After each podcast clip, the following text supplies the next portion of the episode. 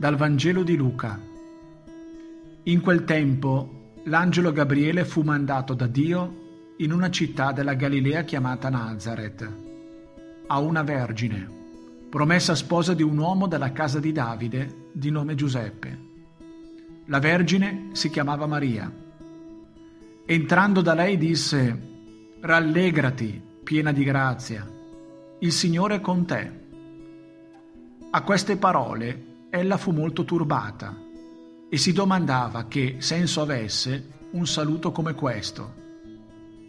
L'angelo le disse, Non temere, Maria, perché hai trovato grazia presso Dio. Ed ecco, concepirai un figlio, lo darai alla luce e lo chiamerai Gesù. Sarà grande e verrà chiamato figlio dell'Altissimo. Il Signore Dio gli darà il trono di Davide suo padre e regnerà per sempre sulla casa di Giacobbe, e il suo regno non avrà fine. Allora Maria disse all'angelo, Come avverrà questo, poiché non conosco uomo? Le rispose l'angelo, Lo Spirito Santo scenderà su di te, e la potenza dell'Altissimo ti coprirà con la sua ombra.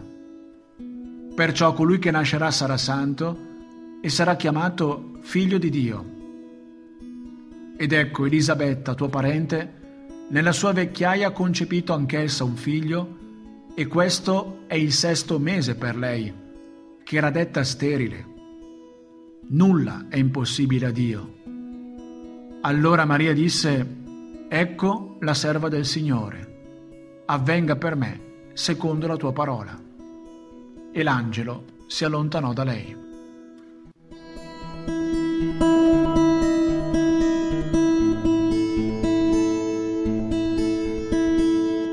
La paura, la storia e la gioia. All'inizio c'è la paura. Dio irrompe nella vita di Maria e ne travolge gli schemi.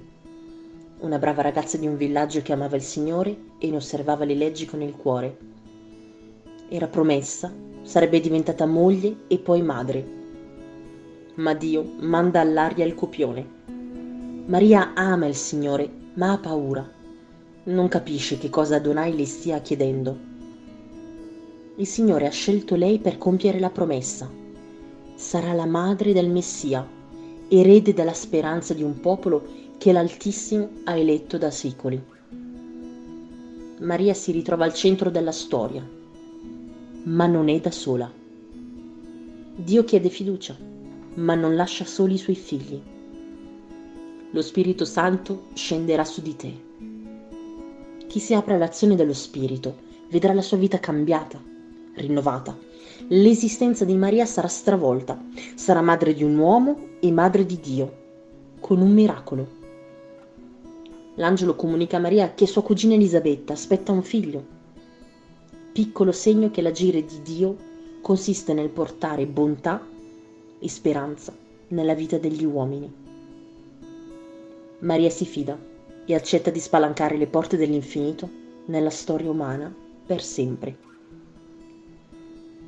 Chiedo tutti i giorni nella preghiera cosa vuole il Signore da me. Oggi mi impegno a dare un piccolo sostegno economico o morale ai centri di aiuto alla vita o ad una mamma che conosco personalmente.